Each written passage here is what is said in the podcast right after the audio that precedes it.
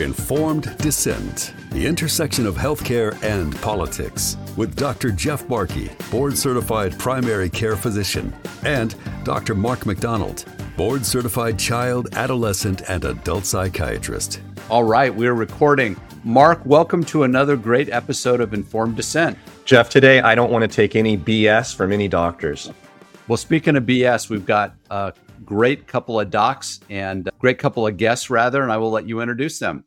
So, Tim and May Hindmarsh are the, the couple behind BS Free MDs, and they are Canadian refugees from Canada that escaped a number of years ago. They'll tell us their detailed story later and are in the fight against everything, Jeff, that we are fighting against as well, uh, which includes uh, lying, deception, government takeover of medicine, and therefore what we've lost in, in, in our country and God forbid in Canada, which I think, I hate to say it, guys, but I think Canada is just over. I, I at least medically, I just don't think there's anything left.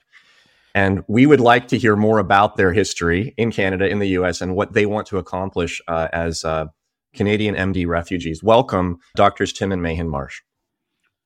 Thanks for having us on. This is fun to be on your show since you've been graced or you've graced your presence on ours. So we are happy to be here. Thank yeah, you. great to have you with you. Great for you guys to be with us. We won't tell where you're broadcasting from, and we won't talk about hockey either. So tell us about your journey in Canada and where you're hiding out now. Okay, well, so I was raised in a medical family, so I always kind of felt like that's what I wanted to do. My my dad was an old school family practitioner, graduated in 1958. You know, did tons of his own surgeries, actually practiced anesthesia, anesthesia as well as family medicine because there was really no anesthesia residencies in Canada in the early 60s. And so I was drawn into medicine. Uh, May and I met actually on my first day of medical school. She was a, a year ahead of me, which is a whole other story. She dropped eventually dropped back, um, we, and we graduated together. And we we uh, graduated on a Wednesday and got married on Sunday of the same week. And then we did residency, which was awesome. That was like a mega stress test for our young marriage. And uh, one day we're sitting in Edmonton, Alberta, finishing our, you know, we're middle of our second year and we get a call and it's like, "Do you want to move to the United States?" And we're and I was and I was like, "Well, if I can ski and windsurf, yes." I only wanted to live in the Northwest at that time. Uh, May wanted to have a house with a bunch of trees, like where she grew up, and the Canadian government in all the different provinces was limiting billing numbers, which is how you bill the government for services in Canada. So we couldn't practice in British Columbia, where we had a job set up. We had to either be in Saskatchewan or Alberta and we said, forget it, we'll go to the United States. And we've been here ever since.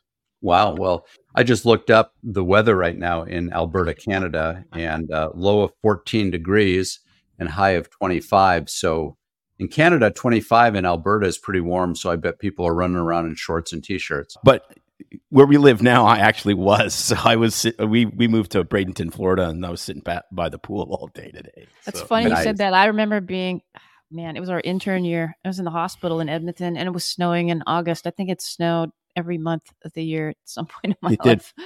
But yeah, and the same for you know when we actually interviewed in the states, like Tim said, we were re- we were restricted, and they did that for like two years.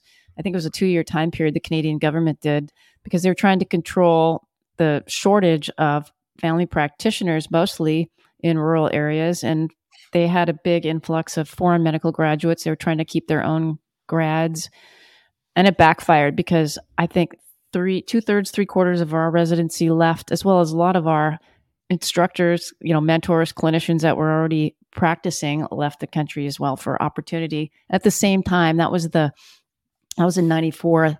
That's when all the HMO stuff was starting in the US, right? There was way too many people were yeah. specialist shopping and so they wanted to get more primary care. And so yeah, that's how we landed up in the Northwest in Oregon. So you're in, you're in Oregon now.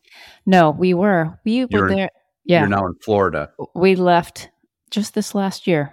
Where Yeah. in Florida do you where in Florida are you? Sarasota. Santa- Okay. Sar- yeah. Yep. Do you have a So- do you have a get do you have a guest room? We do. We Asking, do. asking for a friend. Yes. We do. We have a guest room, a chair by the pool waiting for you anytime. Oh, I love it. And are you guys actually practicing medicine now in Florida? I am. I I work ten shifts a month for urgent in urgent care right now. And Oh. I retired the second we left Oregon. That was the last stint for me. And now I'm just mostly helping run the podcast and keeping him in line. So, yeah. So, yeah. So you haven't retired, is what you're no, saying. it's more work.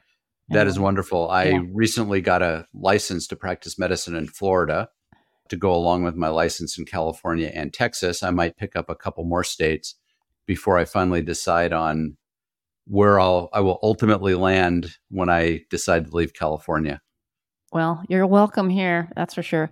Yeah, I got my license in Florida actually first before Tim a few years ago, just to be the trial person. See, and it was t- a little tougher for us just because we did our Florida was pretty strict. We didn't do any U.S. medical school exams or, or residency exams, although we're board certified. They didn't like that, and so they made it a little tougher to get a license here. But all is well. Actually, you know, not to dwell into the whole story of you have to for us to get our license, we had to appear before the board, and it really is kind of like a Seinfeld episode. It's the soup Nazi of medical boards. It was Oh amazing. boy. Talk about that at some point, but yeah, you really feel like your your whole career is on display, and then we have a clean, straight record. We've been, you know, fine, but you sit there and you listen to all these other people's garbage that they've been through, and people trying to get into the country and get licenses, and we're thankful that they're so strict because there's a lot of crap out Yes. there. Anyway.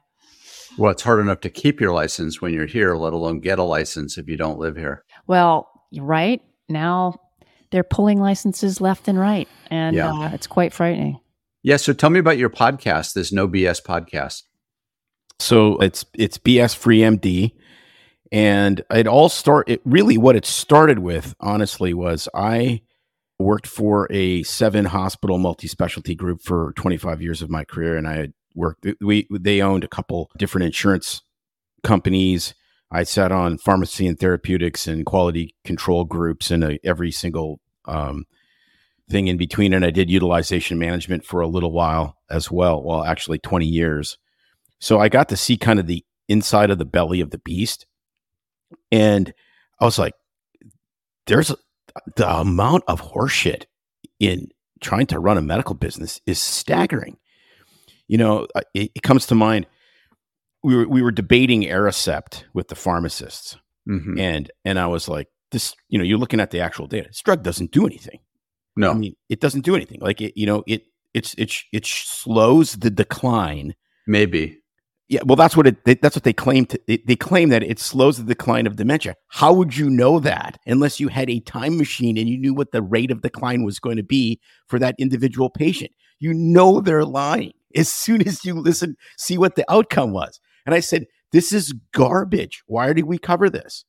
And they're like, "Well, because it's one of the six protected classes in Medicare, and it's because it's a neurodegenerative drug."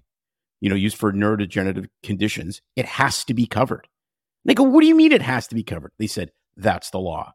And so I started getting really worked up about a lot of this stuff uh, to the point where I actually have an entire half sleeve tattooed on my left arm of plague doctors and antique medical tools that we use to like extract demons and so forth. Because Come on, show me. Oh, he's serious. So you know, Yeah. if you're listening on the podcast, you can't see this, but we can post legit. pictures and it actually it, it, it, it actually show. says on the bottom it says trust me i'm a doctor and it has a giant plague doctor in there oh, so oh, perfect. under the So- Hawaiian shirt. yeah so so it, it you know so i had, i had always been a little iconoclastic when it came to kind of medicine I, I i remember talking 20 years ago to colleagues about the you know pharmaceutical industrial complex. I said this is no different than the military industrial complex. I mean we're being coerced into the or you know deceived into all this. Well then covid comes and it was like okay now now pandora's box has been opened and we can all see what some of us sort of had an, an inkling of but now is just been laid bare for all. Yeah. And so there thus the podcast which started on what january 6th or something like that 2021 Yes. Yes. Yeah. Well, our, our podcast producer, Natalie, lives in Florida as well. So I don't know, Mark, maybe we need to take uh, IDM on the road and, and head out to the this the sunshine state of Florida. We'll get a van and a satellite dish and broadcast remotely. Hey, you can do it. If we'd made it all the way from Oregon here, driving ourselves like the Beverly Hillbillies, you guys can, you guys do it. I love it. You know, and the other thing, and just to add to what Tim said about the birth of the podcast, you know, like so many that got birthed out of COVID was uh, that we were always having conversations in front of our friends and from our poor kids, the dinner table, discussing and debating things that we've done over the years. We didn't always agree throughout our practices. You know, we bo- both did family practice and we would challenge each other. And, you know, our friends would say, You guys, you know, fun to listen to. Sometimes a lot of it, of course, it's like we don't get it, went over their head, but they, they're like, because we like to joke and banter, disagree, but, you know, respect each other's differences and a lot of similarities, mostly, obviously. They're like, you should do this so that people can listen. And so we started tossing around the idea of like maybe we could just do a podcast, discuss medical things. And then COVID happened and it really was. So let's just put Facebook live stream on and start answering people's questions, let them know what we think as it unravels and share the information. And we started doing them as live streams, which were a huge hit.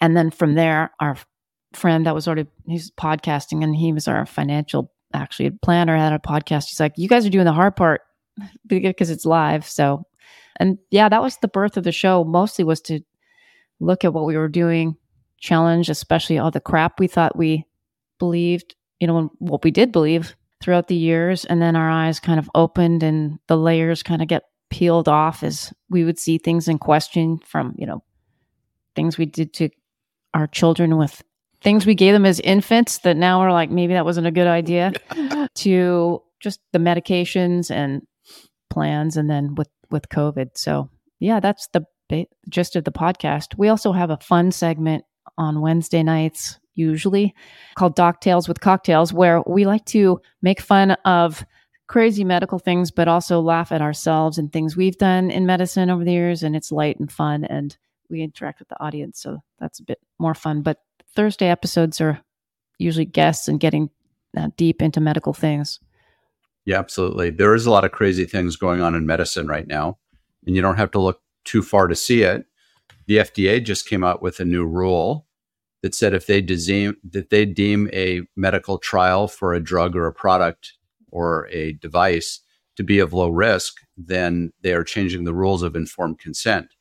So you no longer have to give informed consent in the same way you normally would if the FDA decides that whatever it is that's being studied is of significantly low risk. Well, I mean, you can imagine the implications of that. Maybe you check into a hospital and they think a particular, you know, ouchy arm thing that you stick in is low risk. So they just give it to the patient without informed consent. And on and on and on. I, I know that happened to a lot of patients that I'm aware of. They were in the hospital for a completely unrelated situation. They ended up getting vaccinated. They didn't realize it. Nobody told them that they were getting this. The nurse just walked in and gave them a vaccine and and and that was it.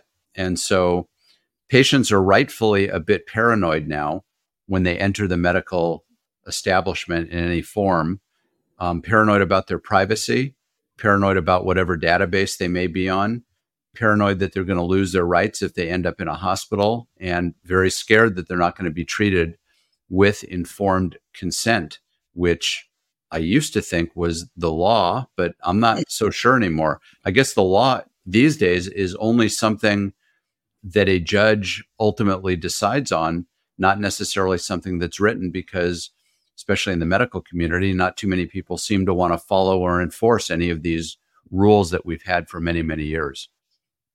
Well, just think about it this way. Let's travel in the way, way back machine to like 2018. and let's say that you had a devout Jehovah's Witness on your operating table that was bleeding out and you couldn't transfuse. And you decided, no, it's in their best interest if they get a blood transfusion. And they, you know, expressly had said, you know, according to their faith, they don't take blood transfusions. You would be immediately fired. And yeah and the hospital system, you and all of your colleagues that treated that patient would all be named in a lawsuit or potentially named in a lawsuit. You or would any, you would let the patient procedure. die if that was their wishes because of their, you know, legitimately held firm religious belief.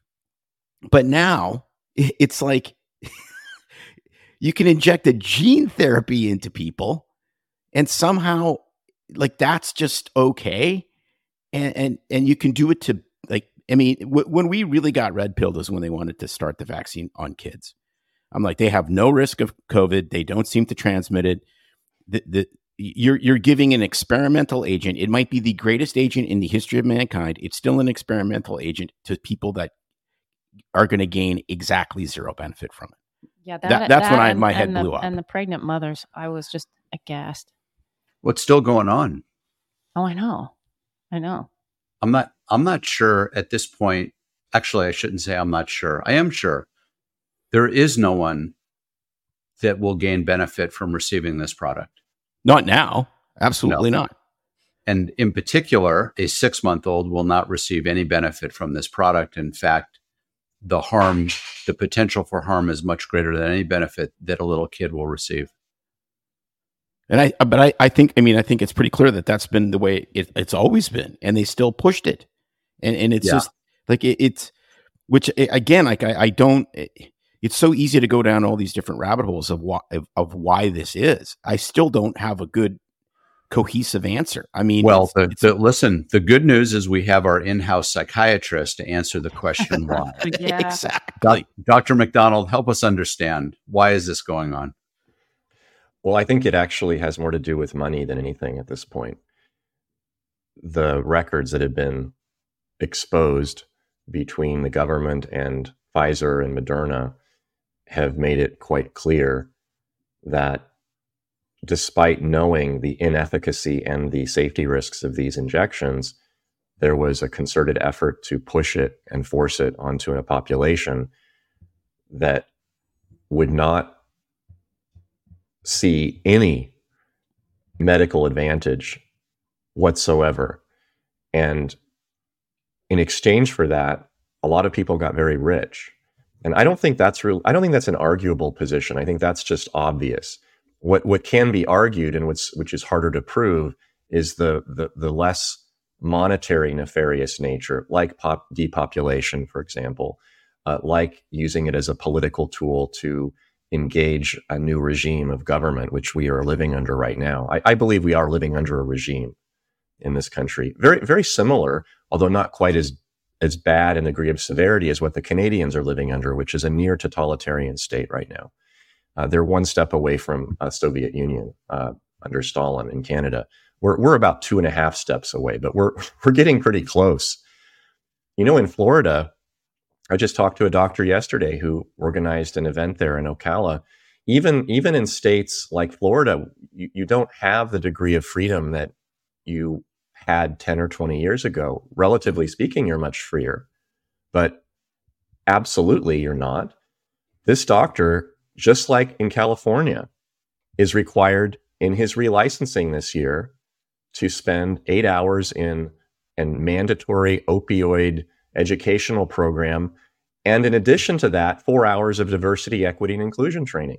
This is the state of Florida that requires it of their doctors. And you would think, oh, this is a this is a California thing. No, this is going on in Florida. And I asked him, I said, I thought Florida was free medically. He said, you know, it's not as free as you think. A lot of people see it as a free state, and it is compared to California, but it's not that free. Well, Mark, it sounds like we need to bring back on the Surgeon General of Florida and have a conversation about medical freedom.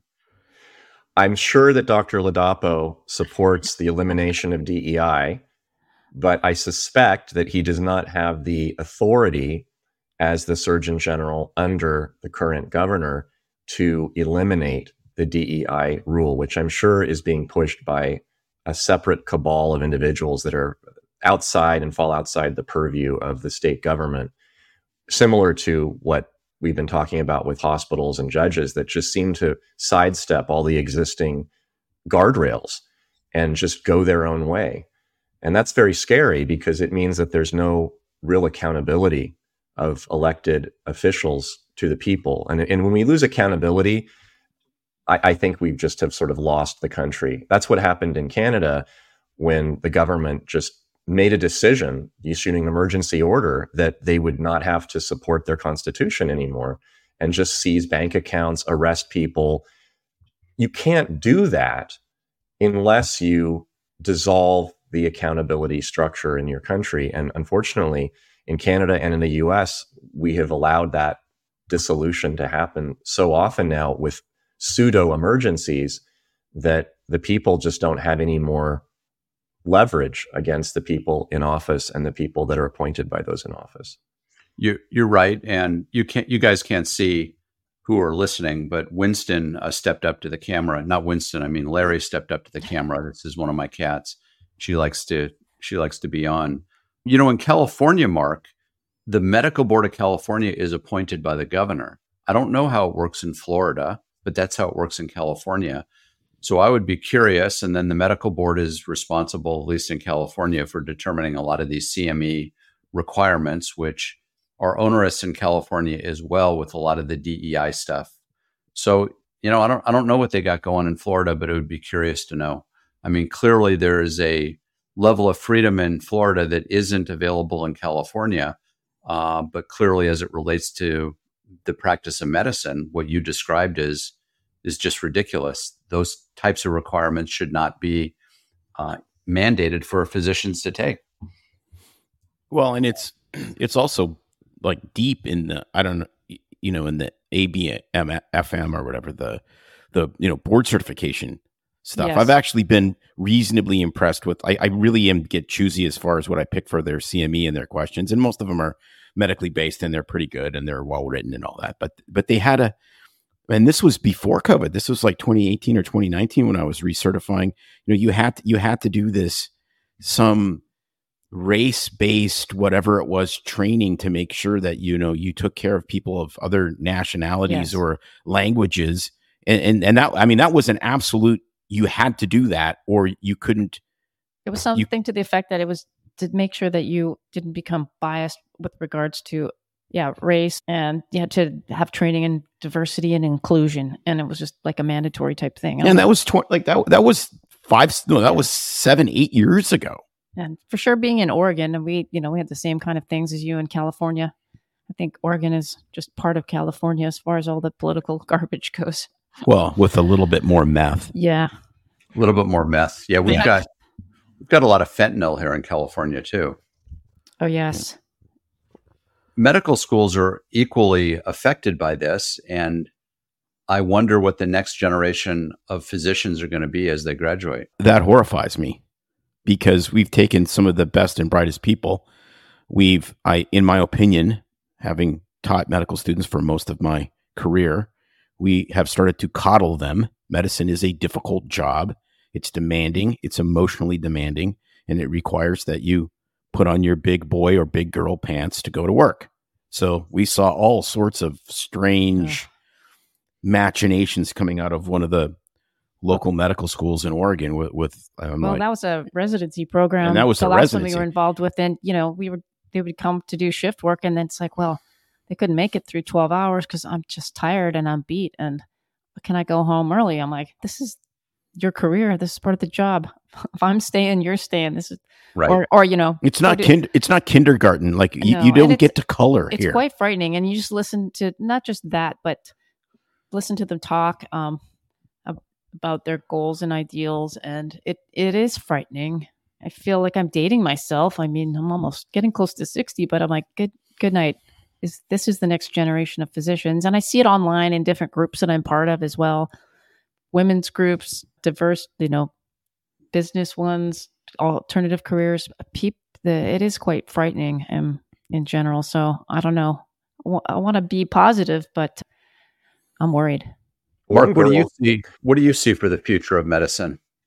I, I just saw a, a, news clip a few days ago. You probably saw it as well of uh, young, spoiled, narcissistic little bitch who was in the OB program about to graduate from my medical school, Medical College of Wisconsin, who stated in a, believe it was a congressional hearing, that she would leave the program if she was denied the mm. opportunity to train in abortion. And she said all of the other residents, and they're all girls, every single one of the residents, it's, it's always OB is is just one big program of unopposed estrogen and a few gays, gay men that is. There's no men that are left in obstetrics. No. Well, they they all announced the same thing on on her behalf. They all said, "We're just going to walk out if you don't give us training in abortion." And not only was it the girl and her friends, but the department itself stood behind her publicly and stated that they supported her position, as did the dean of the college, the medical college, as did the entire medical college of Wisconsin itself. So she, her colleagues, the professors, the other residents, the department, the college, the medical school, and the entire medical university all backed her up in writing publicly stating that if she were restricted by some federal government rule or a state rule in abortion training, she would walk out. So they they they express this so-called spine and and and discipline and backbone when it comes to abortion, but they don't want to work a 12-hour shift. I, I've lost all respect for these medical students, for these residents, for those who supervise them, for their colleagues. I really don't see without a parallel medical system being built that we are going to have any degree of competency or morality in medicine in the next generation. Yeah, I mean, I think what you're describing is really putting pressure on many of us to help create that parallel medical system. We know that Simone Gold, of course, is working on that as well with uh, GoldCare, and there are others that are working on finding ways to license physicians independent of the licensing boards of each state. I know there are some folks that are working on that as well. And I, I hope it happens. I mean, it takes a disaster sometimes for a new and better way to emerge. And maybe that's what's necessary in, in healthcare because right now it is a disaster. I also think there is a hunger out there amongst patients for physicians that are holistic, for physicians that they trust, that understand the concept of informed dissent, that don't pressure them to do things that they're uncomfortable doing and support their autonomy and want a coach to help them stay healthy so they don't need to enter the traditional medical system. It's not unlike the movement that we're seeing in public education, where public education, or better called government education, is so broken that more and more parents are homeschooling, more charter schools are opening that share parents' values private schools, et cetera. And that, especially in California, that is where it is probably the most broke and woke of all. It is one of the reasons why people are leaving California. Young parents, young families are leaving, pulling their kids out. Businesses are leaving. They don't want to pay the taxes and deal with the regulation. Physicians are not wanting to move into California because of all those reasons as well. And then there's doctors like me and doctors like Mark that are scratching their head saying, it's just a matter of when, not if. And we got to plot our escape. And at some point, we will do that. It's unfortunate, but you know this is this is the way our system is rolling right now. Well, yeah, I couldn't agree more. I mean, people have said, "Well, why don't you stay and fight?" and all this about staying in Oregon. And I said, "For what?" I mean, I you know we're we're we're two voices in the wilderness we have lots of people in the rural area that that we lived in that you know agreed with us and so forth but there's a point where i you almost do a disservice staying because i almost want it just to fail as fast as possible and yep. and and then something better can reemerge mm-hmm. Yeah uh, and, and that's where we got to we're just like no i'm done we're we, we need to go we need to be around like-minded people you know in our profession yeah for sure it's like you know when there's a giant forest fire it's a tragedy and uh, it's horrible. But a few months go by and you start to see the little green leaves popping up where there is now charcoal and hopefully a better forest grows. And I think that's what we need to see both in public education and in healthcare. Absolutely. So, what do you say, Mark? Florida, Tennessee, Nevada, Croatia? Where are we going? Well, I know a couple in I was going to say California, but I was corrected recently. It was Olympia, Washington, took their 10 year old girl to India. Mm. They were Indian born, the girl was not. And they just said, you know what, we're done. Uh, Oregon is over. There's no reason to fight. We're taking her back. And mm-hmm. the reason was that they discovered a secret email chain between their 10 year old girl and her teacher, who was apparently a groomer and had encouraged her to change her pronoun, dress differently, and was on the verge of facilitating hormone treatment. And each time she spoke with this girl in these emails, she reminded her not to share this information with her parents because they would not support her transition and that they should go into a protected encrypted chat rather than email so that her parents wouldn't discover the subterfuge. Well, the parents did discover it. And I think appropriately, rather than fighting back against the school and trying to challenge it, which would have then labeled them as bigots and probably blocked them from being able to set foot on the campus, maybe even losing custody of their of their daughter, as has happened in several states, including Texas, in the last four years. They spirited her away to a safe house for two weeks, planned an exit, and then after 14 days, flew her with the rest of the family to India, where they have a support network, and then revealed what they had planned and what they had done so wow. that nobody could then physically take the daughter from her in the US. Wow. This is what it's come to escaping America to be free. Well, you know, Mark, and it's not just the school they would have to fight. And yes, it would be the school and the bureaucracy, probably local law enforcement, probably the local courts, and a battle that they would likely not win. But it was also the peer groups that they would have to fight. And I think in some level, it's the peer groups that these kids hang out with that are more dangerous than just the school that allows it to happen. I think that's very true. And this is a problem of social media. And as we all know, three years ago, four years almost, almost virtually every child in, in the United States was locked away from physical interactions with others. And so their peer groups became electronic. And those electronic peer groups were kept from their, their parents they were highly manipulated with algorithms. They were force fed lies, propaganda, anti American, pro transgender, anti parent, neo Maoist crap.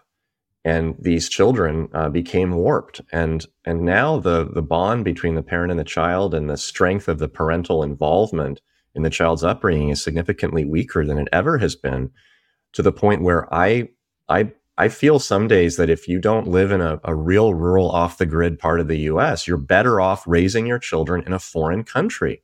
I know that sounds insane, but I, I think rationally, it's just hard to defend raising children in virtually any urban area in the United States anymore. There's just no way to defend them against the peer group influence. But that's yeah. what I, where I would say, you know, you're not, well, you're kind of wrong because we lived in rural, way off the grid America, town of 8,500 people.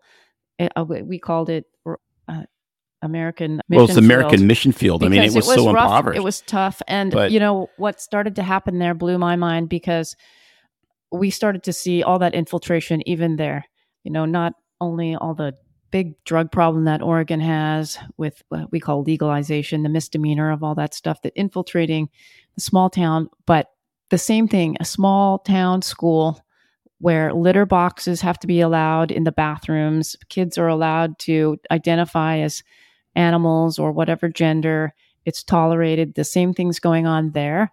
And the parents and friends and you know patients are freaked out and they're homeschooling. They don't know what to do either. They're forming these small little groups or starting their own schools. It's everywhere now. And you know you can't you're right social media permeates the ends of the earth. Um, but what's happened with this indoctrination socially, uh, and it just seems like with the teachers, I don't know, it just comes in and infiltrates every single. Well, it's it's like a spiritual contagion. Absolutely. I mean, like an entity. You yeah. know, it's it really is amazing. Yeah, you're right. Than I, worse than I thought. Yeah, there, there's, there's, there's no safe space. There's a meme going around something like, you know, I'm just a couple chickens away from being full Amish. And I think there's some truth to that. Now, I'm not moving to Pennsylvania, but I do like the idea of horse and buggy. But there's got to be a better way, and and that's the way I'm going to be looking for in the in the coming years. We are past 30 minutes now, so Tim and May, tell our audience a little bit about how they can get in touch with you and how they can follow you. The best way to follow us is check out our well website, bsfreemd.com. It'll take you to where our podcast is. We're on Spotify, Apple, and all the major podcast platforms. We live stream, and you can also follow us on Rumble. Occasionally, YouTube allows us to post. Doesn't take down everything that's controversial, but we're on Instagram a lot as well as uh, Facebook. And so the easiest way is through our website, bsfreemd.com. Great. Well, listen, Tim and May, thank you so much for joining us on Informed Dissent. We appreciate it and look forward to an opportunity to coming on your podcast one day. Absolutely. Look forward to it. Thank you so much. Thanks. All right. Thanks so much. You've been listening to Informed Dissent with Dr. Jeff Barke, board certified primary care physician, and Dr. Mark McDonald, board certified child, adolescent, and adult psychiatrist. Informed Dissent, the intersection of healthcare and politics.